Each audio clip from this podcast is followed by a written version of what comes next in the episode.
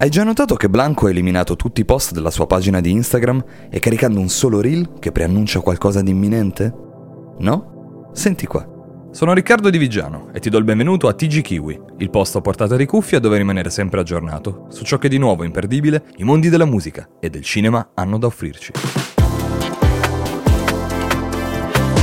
Dopo aver ripulito il profilo, un anziano signore in canotta nera è tutto ciò che troviamo nel reel che Blanco posta sul suo account di Instagram. L'anziano che parla al telefono mentre guarda il cielo annunciando qualcosa di imminente è tutto ciò che per ora l'artista ha reso pubblico dopo il suo ultimo disco nell'aprile 2023, da cui sono stati estratti singoli come L'isola delle rose e Un briciolo di allegria in collaborazione con Mina.